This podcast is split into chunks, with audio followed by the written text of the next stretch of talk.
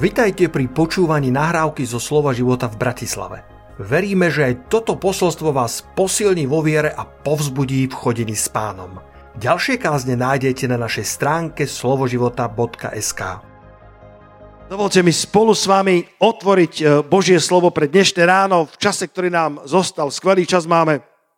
A poďme si ho otvoriť do 2. Samuelovej 6. kapitoly otvárate, prosím, spolu so mnou Bibliu v 2. Samuelovej 6 a, a prečítam pre niektorých z vás známe verše, pre iných to budú uh, verše, ktoré ste možno nikdy v písme nevideli. Uh, budú to verše, ktoré, ktoré sú o jednom človeku, ktorý je menej známy v Biblii, ale to svedectvo, ktoré nám písmo zanecháva, je podľa mňa fascinujúce. A potom, a potom sa presunieme e, do iných pasáží, ale dovolte mi otvoriť túto bohoslužbu, túto... E, kto z vás chodí rád na bohoslužby? Kto z vás má rád Božie slovo? Kto ho miluje? Tak sa opýtam, kto ho miluje? Lebo kto má záľubu v zákone hospodinovom, niekto ho tu a tam číta, kto má záľubu v zákone hospodinovom, tak ten bude požehnaný muž, ako ten strom zasadený nad potokmi vôd a bude donášať ovocie každého času. Pozerám tu na ľudí, ktorí, bude, ktorí budú prosperovať v roku 2023. Povedz si to, to hovoril pastor k tebe aj ku mne. ľudí, ktorí budú prosperovať v roku 2023. Prečo? Lebo máš záľubu v zákone hospodinovom. A preto vám chcem ukázať aj tento verš, ktorý e, možno míňaš pri takom rýchlom čítaní. Niektorí z vás, ktorí ste dlhšie v pánovi, ho budete poznať. To je 2. Samuelova 6. kapitola od 10. verša. Mohli by sme, mohli by sme čítať eh, mnoho kontextu, ale pre, eh, pre túto bohoslužbu si zoberieme len tieto dva verše, verše 10 a 11. A čítame, preto nechcel Dávid dopraviť trúhlu hospodinovú k sebe. Viete, čo bola trúhla hospodinová? To bola, bola vážna vec. Nesmeli do nej ani len nahliadnúť, bolo zakázané. Pretože tam skutočne prebývala šekina, alebo doxa, Božia sláva. A keď ju Dávid prevážal, tak ju prevážal zle. Prevážal ju na vozoch, ktoré ťahali voli. A kto pozná ten príbeh, čo sa stalo? Ja, ja keď som bol mladý kresťan, ja som, ja som, mňa iritoval ten príbeh strašne ma frustroval, pretože som nechápal, kde je Božia dobrota, lebo ako išiel ten voz a Dávid sa radoval, že sa vracia trúla hospodinova do Jeruzalema, tak ako išiel ten voz na akomsi nerovnom, uh, nerovnom teréne, tak sa naklonila, trúhla sa išla zošmiknúť a spadnúť z voza. A bol tam akýsi úza chudák, ktorý vo svojej prostote vystrel svoju ruku, aby zachytil tú truhlu a padol na zem mŕtvý. A ja som vždy čítal ten príbeh s otáznikom, pane, to, to čo je za príbeh? Ten chlapík chcel pomôcť tvojej truhle a zomrel mŕtvý. Bol zasiahnutý Božou, Božou slávou, ktorú nezvládla jeho schránka a zomrel na mieste.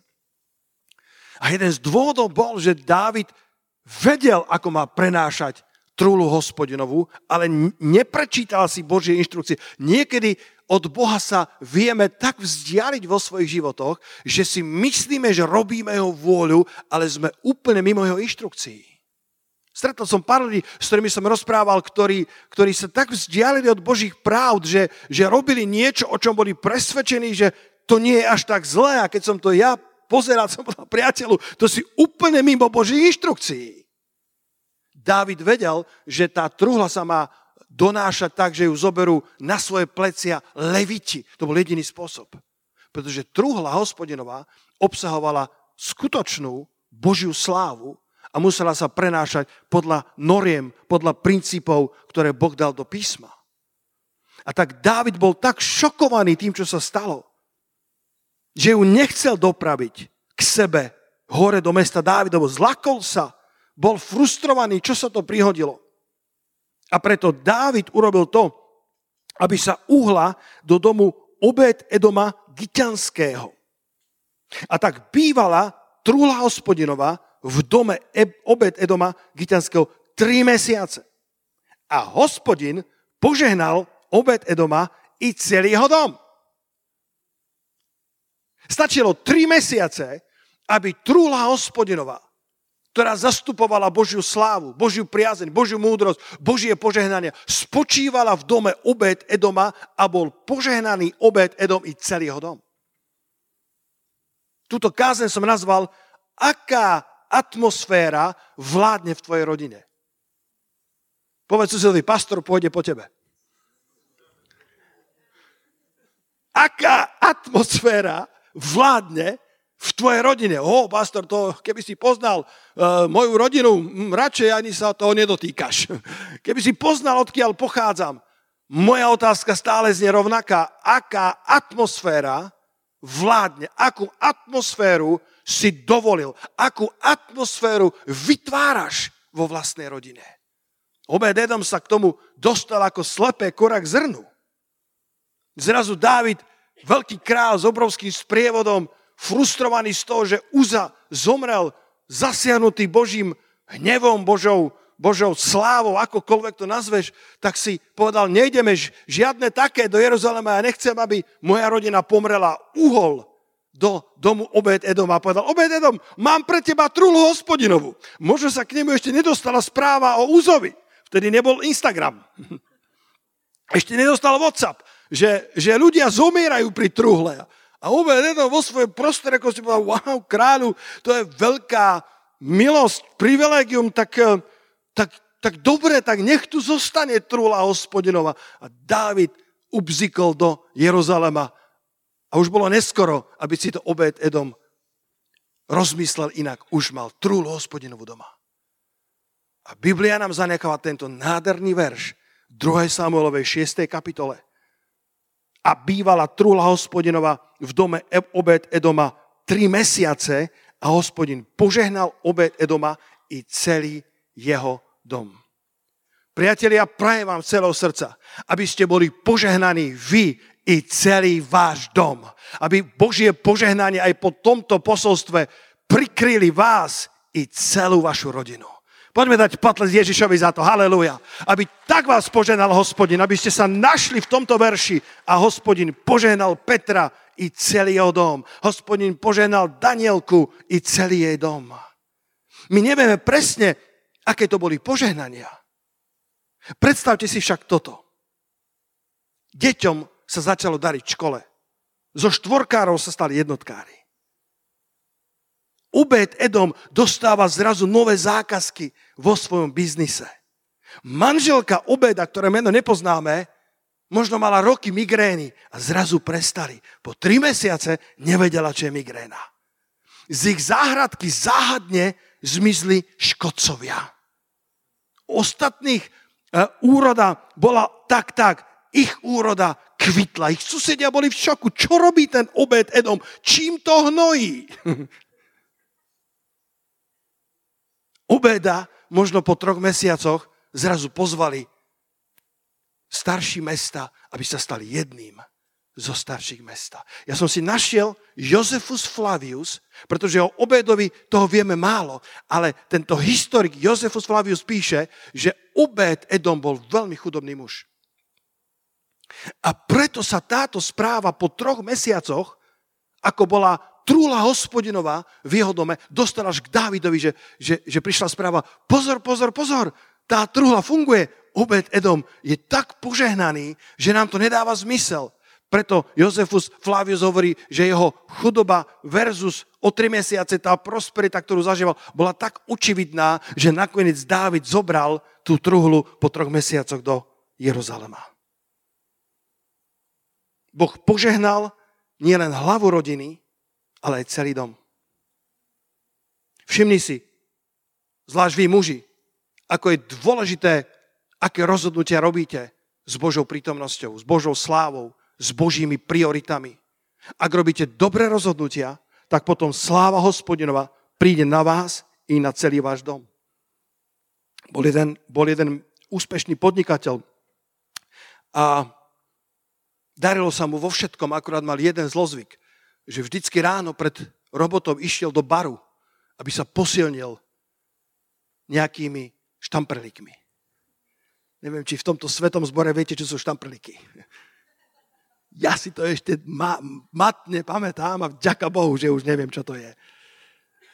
A, a vždycky sa išiel potúžiť, aby sa mu lepšie darilo, aby bol taký odvážnejší. A, a jedného dňa tak krásne, jemne nasnežilo a vychádza zo svojho domu, aby išiel do práce, jeho syn mal 6 rokov, vyboskával manželku svojho syna, vystískal a ide do práce a, a to nebolo ďaleko, to bolo pár sto metrov od jeho domu.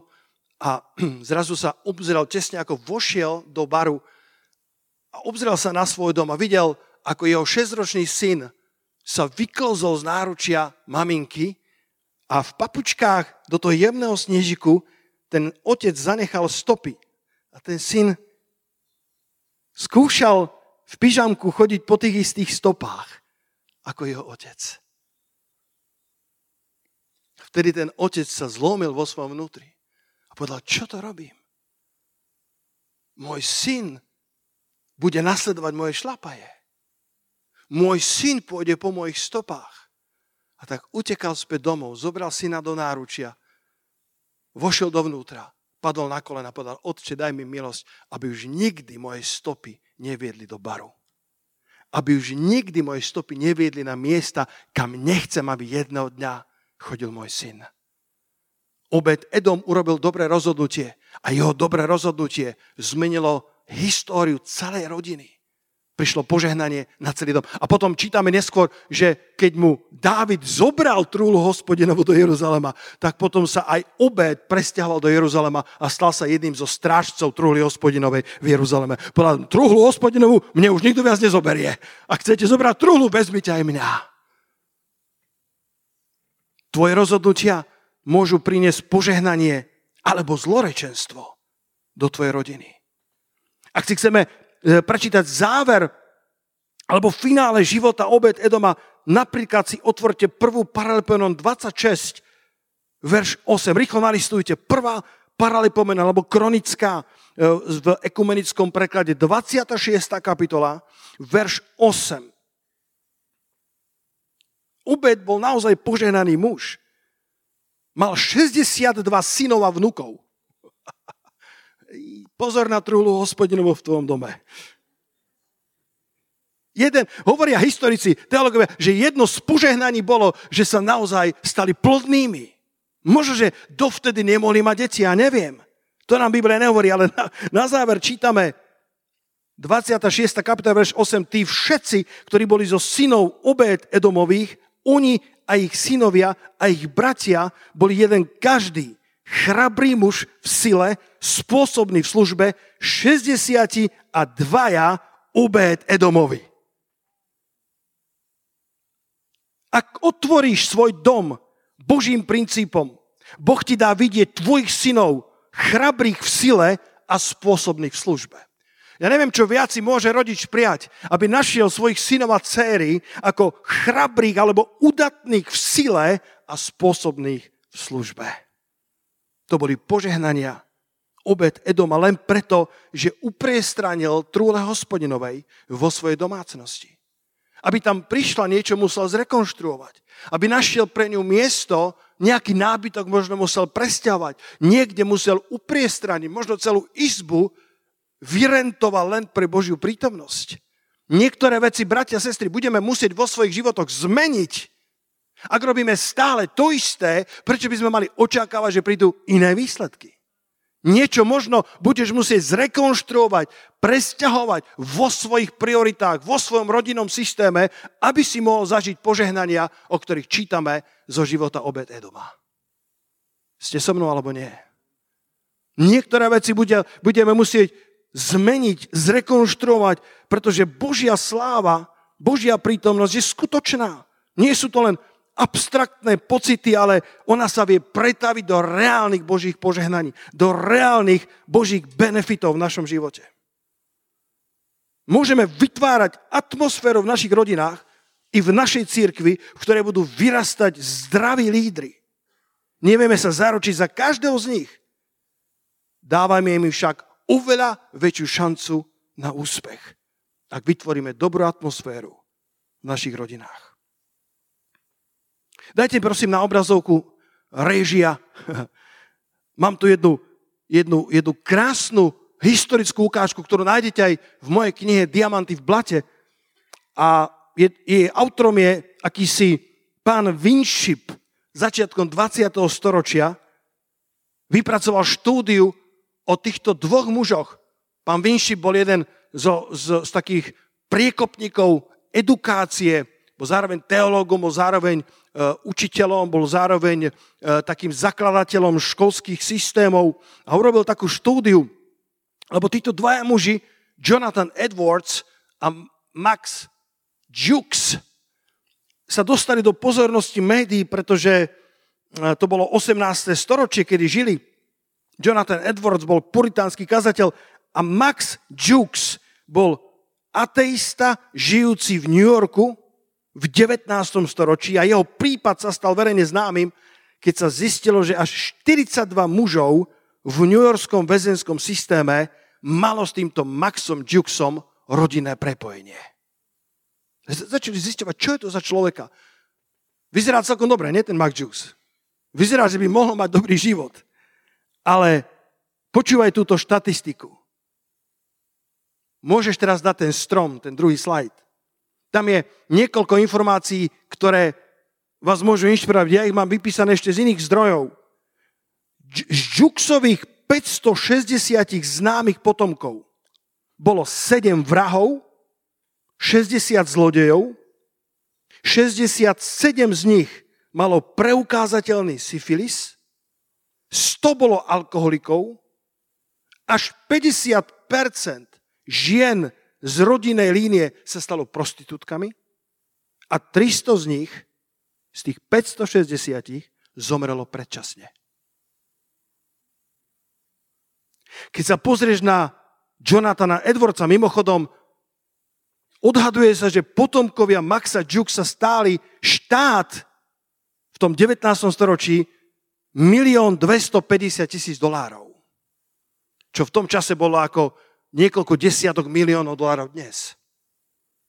Na, na druhej strane Jonathan Edwards s manželkou Sárou vychovali 11 detí. Bol to puritánsky kazateľ, prebudenec. A tu je ich rodinná sága. 300 z nich sa stalo kazateľmi. 295 ukončilo vysokú školu.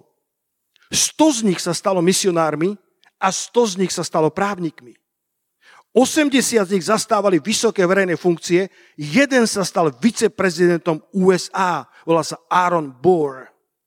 Mali 13 senátorov, jedného guvernéra a troch starostov veľkých amerických miest. 65 profesorov, 13 univerzitných lektorov, 56 lekárov, vrátanie jedného dekana. Dva životy Obidva boli potenciálom pre Božie kráľovstvo. Obidva mali niečo, čo mohli vykonať pre tento svet, čo by zostalo ako trvalá hodnota, ale obidvaja vyrastali v rôznych rodinných zázemiach. A moja otázka dnes nie, akú atmosféru vytváraš, aká atmosféra vládne v tvojej rodine. Povedz susedovi, niečo s tým bude musieť spraviť. Povedz mu, niečo s tým bude musieť spraviť. A na záver v tomto, tomto krátkom príhovore, ostatné si nechávam na, na piatok, kde budeme e, naozaj e, partia tých, ktorí sú v manželstve, aby sme spolu s manželkou vyrozprávali. Máme pripravené aj nejaké prekvapenia, máme pripravenú nejakú spoločenskú hru. Na ten piatok máme pripravené svedectvo a, a úžasné občerstvenie, takže nemínte to. Ale dovolte mi ukázať vám tri veci, ktoré spôsobujú, že aká atmosféra v našich rodinách bude vládnuť. Tá prvá vec, ktorú môžeme zabezpečiť, ktorá je plne v našej kompetencii, sú rodinné hodnoty. Rodinné hodnoty. Každá rodina má svoje hodnoty. Aké hodnoty má vaša rodina? Niekto povedal, že ak sa ťa deti musia v nedelu pýtať, či ideme do zboru, niečo nie je v poriadku. Akú, akú hodnotu má vaša rodina? Naša rodina má hodnotu, že do cirkvi chodíme kedykoľvek len môžeme, aj keď nemôžeme. Církev je naša priorita. Ja chápem, že som pastor, takže že bolo by náročné, keby som zvažoval nedelu, či prídem.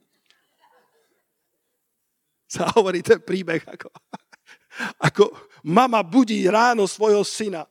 Nedela ráno hovorí, synu vstávaj, synu vstávaj. Je čas ísť do církvy. Ja, mama, ale mne sa nechce dnes ráno. Synu, vstávaj, treba ísť. Mama, necítim sa vôbec na to. Povedz mi nejaké dôvody, prečo by som mal ísť.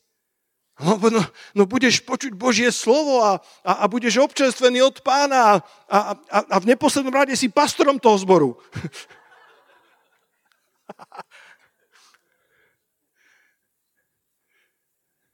Ale rozumiete, princíp, ja viem, že môj príklad asi nie je úplne správny, ale princíp je, že sú niektoré hodnoty, ktoré sú hodnotami, to neznamená zákonom, to neznamená, že som odsúdený, keď, keď sa mi to nepodarí, alebo mám smenu, alebo čo, ale je to hodnota, na ktorej budujem moju rodinu. Je to hodnota, ktorá vytvára atmosféru, ktorá, ktorá hovorí, že, že v tomto dome si ceníme Božie kráľovstvo natoľko, že mu dávame prvé miesto tomto zbore, v tejto rodine si dávame na prvé miesto uctievanie pána, si dávame na prvé miesto modlitbu a Božie slovo. Môj obľúbený verš na túto tému, málo kedy sa ho káže, je 5. Možišova 6. kapitola. Od 4. verša. Poďte tam. 5. Možišova, alebo pre vás, ktorí neviete, čo je 5. Možišova, je to Deuteronomium. 6. kapitola od 4. verša, jeden z krásnych eh, návodov Biblie, ako vytvárať kvalitnú atmosféru v našich rodinách a odozdávať hodnoty viery a kráľovstva Božího našim deťom. Od 4. verša. Počuj, Izrael, hospodin je náš Boh. Hospodin jediný. Kto na to povie amen? Jeden je náš Boh, hospodin jediný. On je ten, ktorého máte uctievať. Milovať budeš hospodina svojho Boha celým srdcom, celou dušou a celou silou. A teraz počúvaj. Verš 6. Tieto slova, ktoré ti dnes prikazujem, budeš mať na srdci. Budeš ich vštepovať svojim synom a budeš o nich hovoriť, či budeš sedieť vo svojom dome, či pôjdeš po ceste, alebo budeš líhať, alebo vstávať. Mnohí rodičia potrebujú najprv mať slovo Božie na svojom srdci, aby ho potom dokázali vštepovať svojim deťom. Mnohokrát sú rodičia nešťastní. Moji deti sa nemodlia. Modliť sa ty? Moje deti nečítajú Božie slovo. Čítaš ty? Moje ťažké dostať moje deti do cirkvi. Chodíš ty? Tu je napísané, že najprv máš mať to slovo Božie, tie Božie prikázania na svojom srdci alebo vo svojom srdci, hovorí iné preklady. A potom ich budeš vštepovať svojim synom, svojim dcerám, svojim deťom.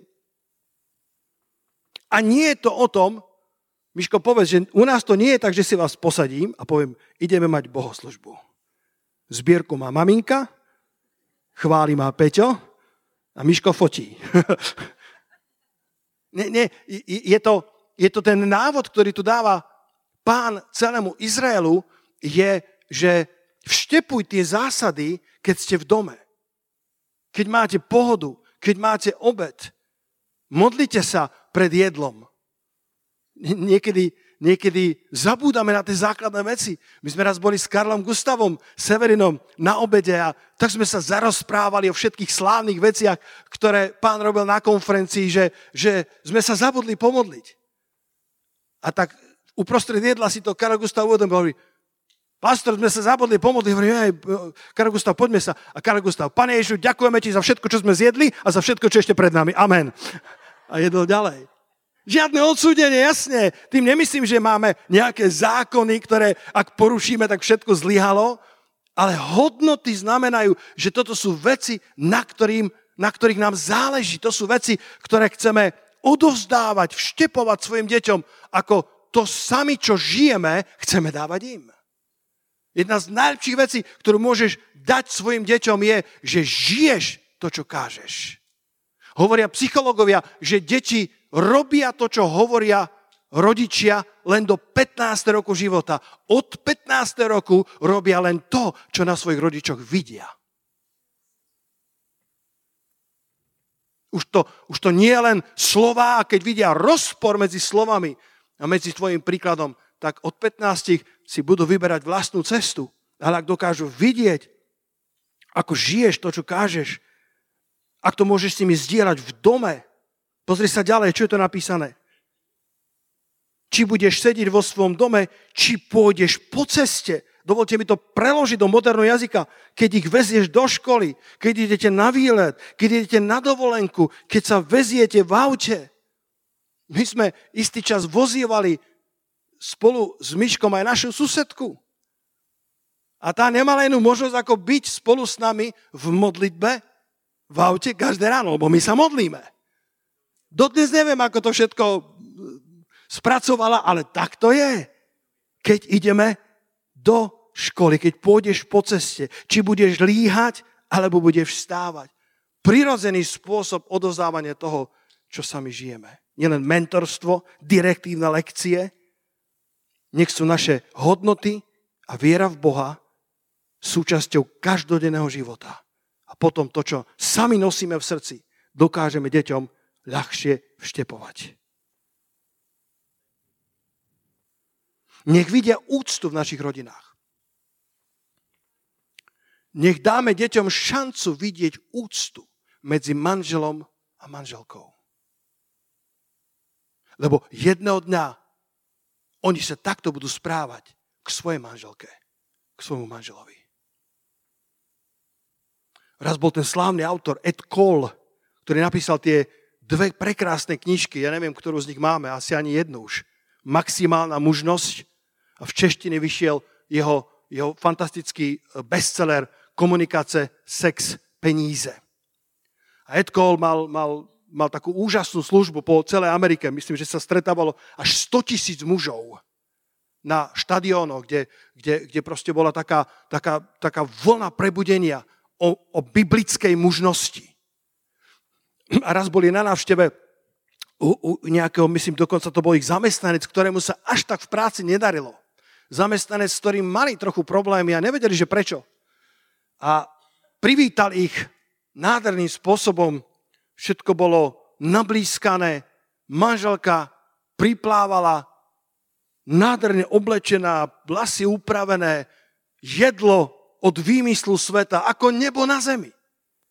A ako tam prišla, krásne opálená, tak, taký južanský typ, tak manžel sa tak zasmial, tak, tak nepokojne a hovorí, ha, no, moja manželka, ona je bosa, lebo ona je južanka, ale ja na tom pracujem.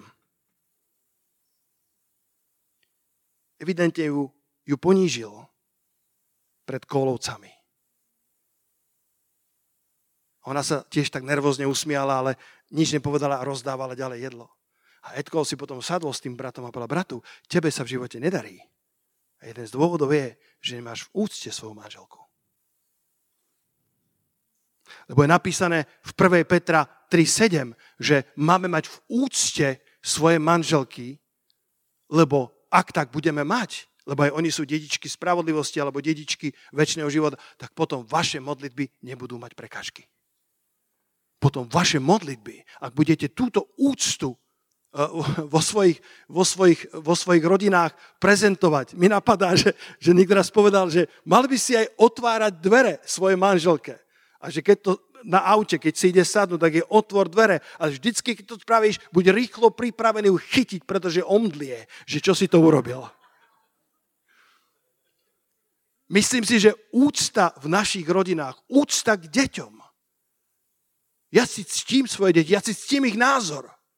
Niektorí lídry robia veľkú chybu, že sa pýtajú týmu na názor a potom aj tak spravia po svojom. Tak na čo si sa pýtal? V podstate si zneúctil tých ľudí tým, že si im položil otázku, oni ti odpovedali a aj tak spravíš po svojom.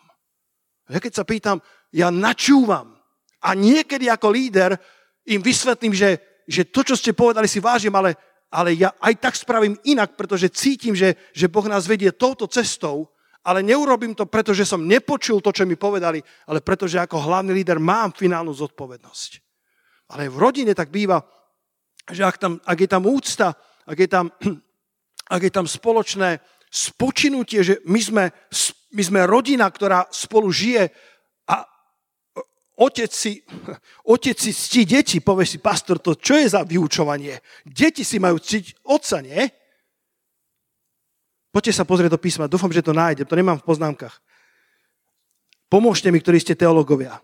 Ja myslím, že to Efežanom, a bude to aj, aj, aj v Kološanoch, ale v Efežanoch v 6. kapitole to musí byť. Tu je to. Bratia a sestry, toto, čo vás učím, mi trvalo 33 rokov.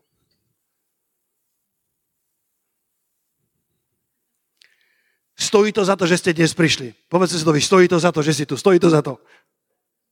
A sú to princípy, či máš deti alebo nemáš deti, sú to princípy kresťanskej viery, hodnoty, ktoré ti pomôžu v živote, aby si lepšie uspel. Najprv sa hovorí v verši 2. Verš, ktorý moje deti poznali na spomeď. Cti svojho otca a svoju mať. To je prvé prikázanie so zaslúbením, aby ti bolo dobre, aby si dlho žil na zemi. Všimni si, úcta prináša požehnanie. Úcta spôsobuje, že ti bude dobre a budeš žiť dlho na zemi, nezomrieš predčasne. Ale potom verš 4 sa obracia k otcom a hovorí, a vy otcovia, nepopudzujte svojich detí k hnevu. Nespôsobte to, aby ste zlomili ich ducha, hovorí iný preklad. Ale ich vychovávajte v kázni a v napomínaní pánovom.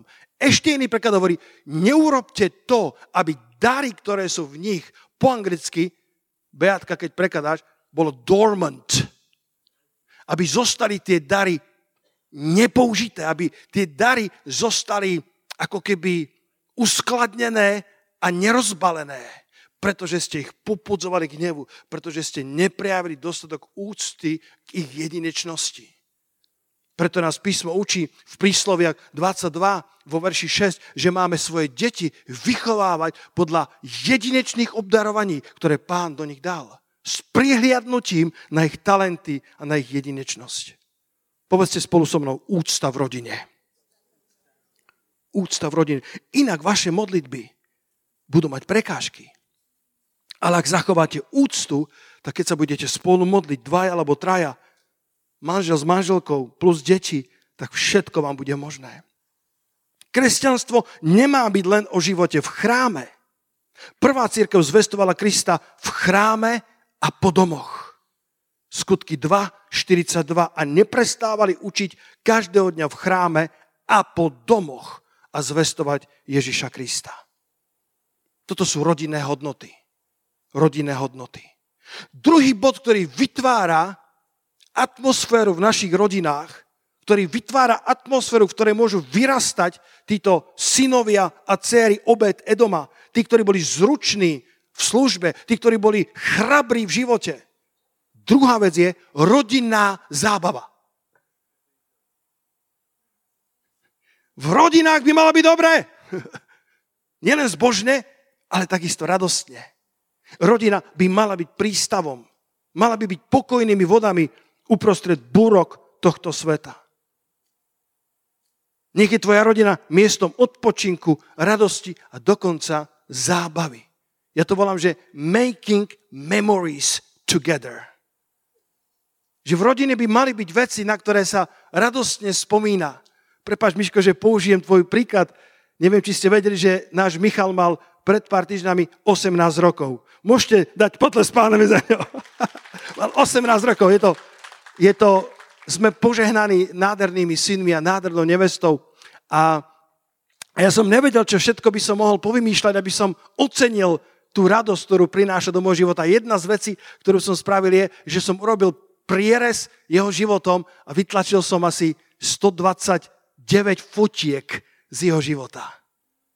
A dal som mu na výber, aby z tých 129 vybral 12 do veľkého obrazca, ktoré by reprezentovalo jeho radostné chvíle života. Boli tam, boli tam chvíle, keď sme napríklad s Myškom vyšli na Baranec, vo výške 2183 metrov nad morom?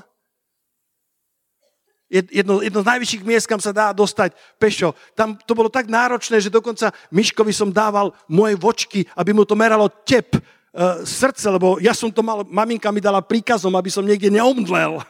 aby som mal, Miško ma mal strážiť, lebo maminku sme nechali na nižšom stanovišti, pretože my chlapi sme povedali, ideme až na Baranec.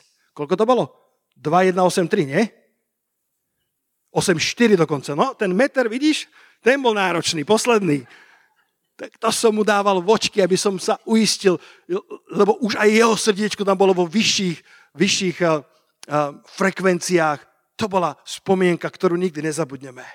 Na Lomnickom sedle, to bola ďalšia vec, kde sme spolu lyžovali, kde sa dalo spustiť takou rýchlosťou, nepovieme ľuďom, koľko si dosiahol. Vysokú rýchlosť dosiahol na Lomnickom sedle. Vždycky som sa uistil, že nikto nie naokolo a modlil som sa.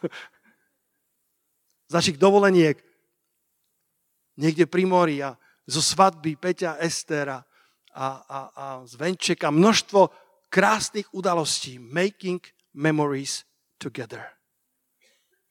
Šťastná rodina je rodina, ktorá má dostatok zábavy, dostatok radosti. Nie je to len o povinnostiach, o zápasoch, ale aj o radostiach života. Investujte do toho, nájdite, čo vás baví a investujte do toho. Našiel som krásny verš. Kazateľ 9.9. To je pre mňa, pre teba, pre vás všetky. Pozrite sa. Kazateľ 9.9. Ešte raz, rodina nie len o povinnostiach, o zápasoch, ale mala by byť aj o radosti a občerstvení. Užívaj život so svojou ženou, ktorú miluješ po všetky dni života svojej márnosti, ktoré ti Boh dal pod slnkom, po všetky dni svojej márnosti, lebo to je tvoj podiel v živote a tvoje práce, ktorou sa trudíš pod slnkom. Užívaj si život so svojou manželkou. Užívaj si život so svojou rodinou. Investuj do toho. Aj tento týždeň vás pozbudzujem. Vybočte z rutiny a urobte niečo spoločné. Vymyslite, buďte kreatívni. Premýšľaj o tom druhom. A keď nájdeš niečo, čo vás spája, zainvestuj do toho. Ovocie toho býva ešte oveľa sladšie, než sa zdá. Manželstvo sa nestáva šťastným náhodou. Rodina sa nestáva šťastným miestom náhodou. Budeš potrebovať prijať tú truhlu hospodinovu, uprestraniť Božej sláve, uprestraniť tej radosti, uprestraniť chvíľam, ktoré vás budú spájať, aj keď budete starší uprestrení chvíľam, ktoré vás budú spájať, aj keď deti vyletia z hniezda. Rodinná zábava. To prvé boli rodinné hodnoty, to druhé je rodinná zábava.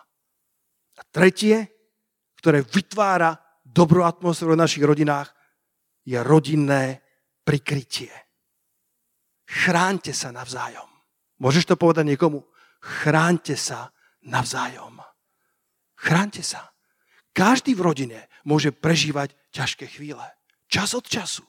Môže to byť otec, môže to byť mama, môže to byť deti, syn, dcera, môže to byť vnúci, môže to byť stará mama, môže to byť svokra.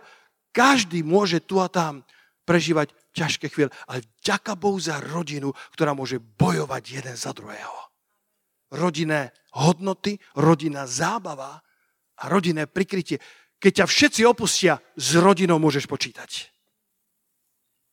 Jeden verš, ktorý vám dám na záver, je z Nehemiáša zo 4. kapitoly. Pozri sa spolu so mnou. Nehemiáš 4. kapitola od verša 14. Môže povedať, čo už v Nehemiášovi môže byť o rodine? By si sa divil. A keď som to videl, vstal som a riekol som popredným a pohlavárom správy a ostatným z ľudu, nebojte sa ich, ale pamätajte na pána veľkého strašného, a bojujte za svojich bratov, za svojich synov, za svoje céry, za svoje ženy a za svoje domy. Halelúja. Bojujte za svojich synov, bojujte za svoje céry, bojujte za svoje ženy. Nehmiaš 4.14. Dobre hovorím. Bojujte za nich. Bojujte, Boh má svoj, svoj čas. Vidím tu, vidím tu jednu sestru a môžem to povedať môžem povedať to, to nádherné svedectvo. Roháčkov je 14. verš, ekumenicky to má vo verši 8. Ale, ale my sme čítali z Roháčkovo Nehemia 4.14.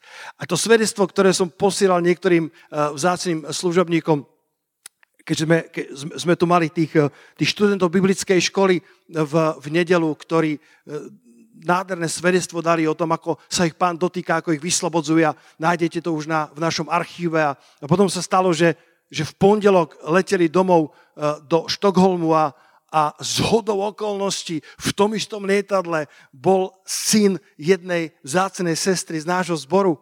A takto pán zariadil, že mal svoje miesto na sedenie, ale dvakrát ho presádzali, lebo manželia nejakí chceli sedieť spolu, tak ho pekne prosili, že by sa mohol presadiť. Tak sa presadil. Ďalší manželia chceli sedieť spolu. Možno, že vedeli, že je národný týždeň manželstva, tak chceli sedieť spolu.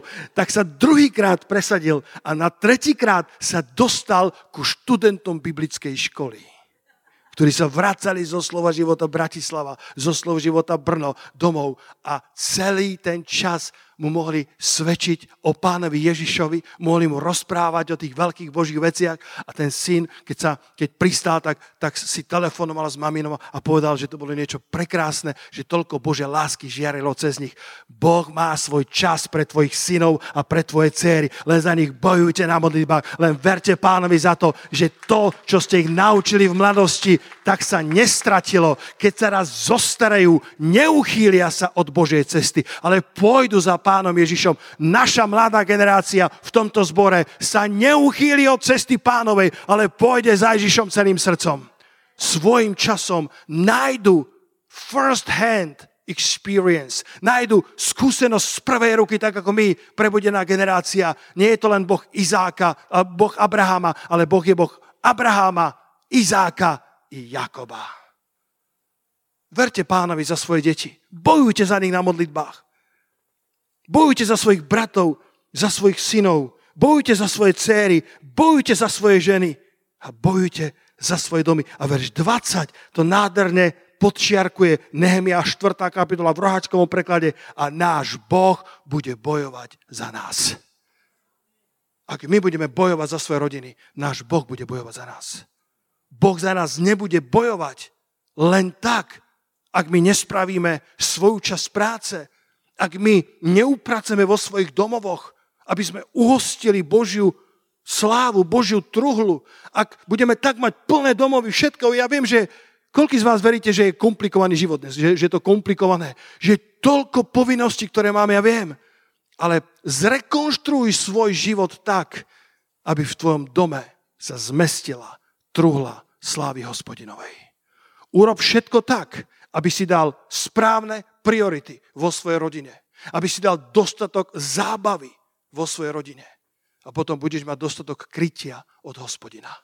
Kamkoľvek pôjdeš, Božia ruka pôjde s tebou i s tvojimi deťmi.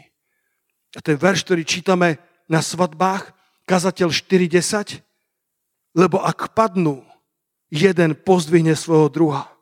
Ale beda jednému alebo osamotenému, ako hovoria Eh, preklady ekumenické a evangelický. Beda jednému, ktorý padne, nie druhého, aby ho pozdvihol. Na to máme jeden druhého. Môžeme prechádzať maturitami, autoškolou, oslabeným zdravím, stratou práce. Nevyžadujme vo svojich rodinách iba dokonalosť. Nech je rodina miestom, kde môžeme vyjadriť svoje emócie. Ľudia hovoria svojim deťom, prestaň revať, už viac neplač. Plač je súčasťou života. Rick Warren hovorí, naučte svoje deti vyjadrovať ich emócie. Inak to v živote budú mať oveľa ťažšie. Dajte im bezpečný prístav, kde môžu otvoriť svoje srdce. Možno niektoré veci zvládnu sami a na niektoré veci možno budú potrebovať, aby ste sa navzájom pozdvihovali. Na to je rodina. Aby ste mali spoločné hodnoty, spoločné spomienky, spoločnú zábavu, ale takisto spoločné prikrytie, podporu, pozdvihnutie jeden druhého v časoch.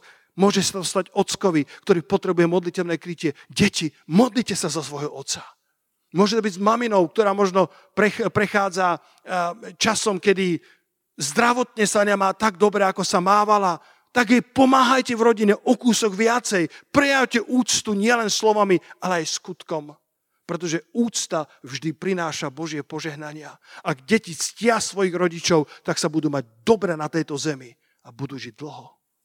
Budú zdravé, nezomrú predčasne, tak ako sa to stalo s rodinou Džukovcov, ktorý, ktorý urobil zlé rozhodnutia a prišlo zlorečenstvo do celej rodiny, z ktorého sa celé generácie nevymotal.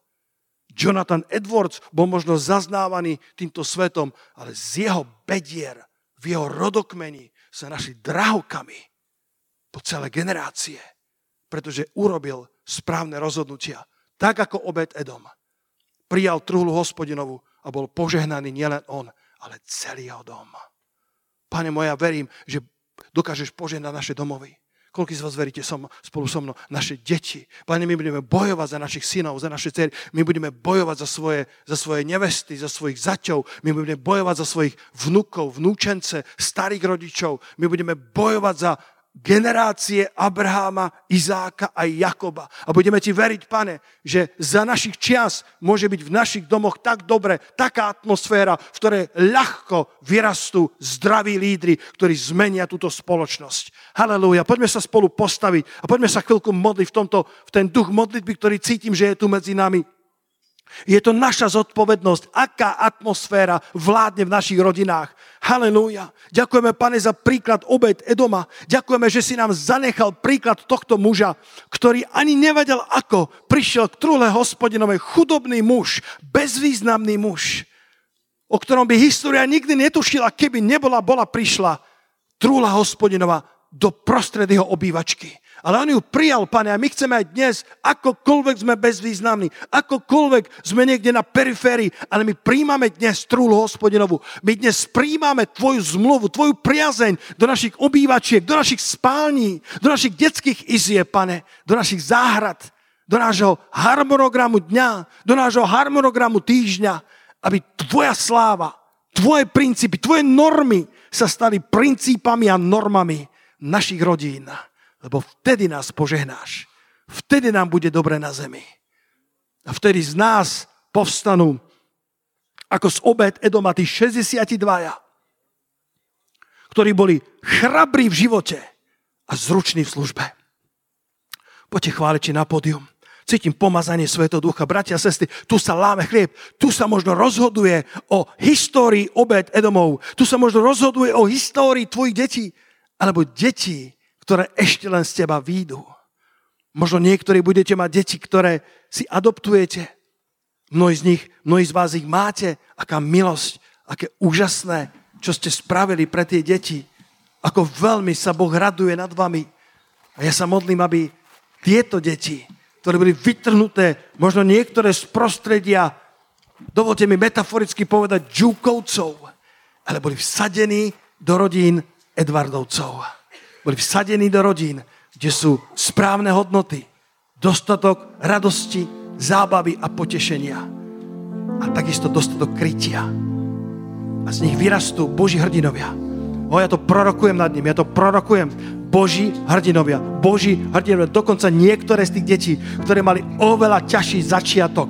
Obededom bol asi fakt chudobný človek, veľmi bezvýznamný, až, do, až nakoniec bol strážcom trúny hospodinov v Jeruzaleme, lebo si zamiloval Božiu prítomnosť. Boh vie obrátiť to zlé na dobré. A Boh vie zobrať týchto džukovcov, ak urobia dobré rozhodnutie, ak sa ocitnú v dobrej atmosfére, ak skleník, ktorý pre nich vytvoríme, bude dostatočne vyhrievaný, dostatočne saturovaný, dostatočne zalievaný, zahnojovaný modlitbami, láskou a starostlivosťou, tak nie je limitu v tom, čo Boh môže spraviť skrze synov a céry obed Edoma. Boh mu dal plodnosť. Mali 62. Vyrástli ako chrabrí, udatní muži a ženy Božie. A nielen to, ale boli dokonca zruční, šikovní a obdarovaní, obdarovaní v službe. Pane, my chceme dvoje. My chceme dvoje. My chceme, aby naše deti boli udatní v charaktere. My chceme, aby naše deti boli silné na vnútornom človeku, pretože tento svet ich nebude hýčkať. Tento svet je džungla. Ty si povedal, na tomto svete budú súženia, budú trápenia, budú frustrácie. Dobre, preto ich vychovávame, aby boli dostatočne silní v Kristu Ježišovi. Aby mali meké srdcia, ale tvrdé čelá ako kremeň. Modlíme sa, aby boli chrabrí a udatní v živote. Ale modlíme sa aj to druhé, pane. Aby boli úspešní v službe. Niekde pre nich niečo máš v kráľovstve Božom. Modlíme sa, aby vedeli zastať svoje miesto a zastať ho dobre. Pretože tie časy, kedy sa vrátiš, sa priblížili, pane. A ty si povedal, že sa vrátiš po církev, ktorá je bez poškodenia, bez vrázky. Církev, ktorá je dobre pripravená. Církev, ktorá je dobre saturovaná, kde je dostatok služieb, kde je dostatok prikrytia, kde je dostatok vášne, kde je dostatok mladej generácie, kde je dostatok každého jedného, ktorý potrebuje byť pri oltári hospodinovom. Halelúja, pane.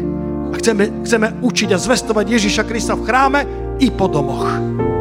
Nože zvihnite ruky k nebesiam a modlite sa za svoj dom ak mi tak dovolíte povedať, za váš dom, za vašu domácnosť, za, za váš príbytok, za vaše deti, za vaše manželstvo, za vašu rodinu, za vašich svokrov, za, za vašich bratrancov. No, že sa prihovárame za tých 62, za, za to potomstvo Obed Edoma, za to potomstvo Jonathana Edwardsa, za to potomstvo tvoje, za ktoré zodpovedáš. Ak len vytvoríš tú atmosféru ducha vo svojej rodine, Boh sa postará o ostatné.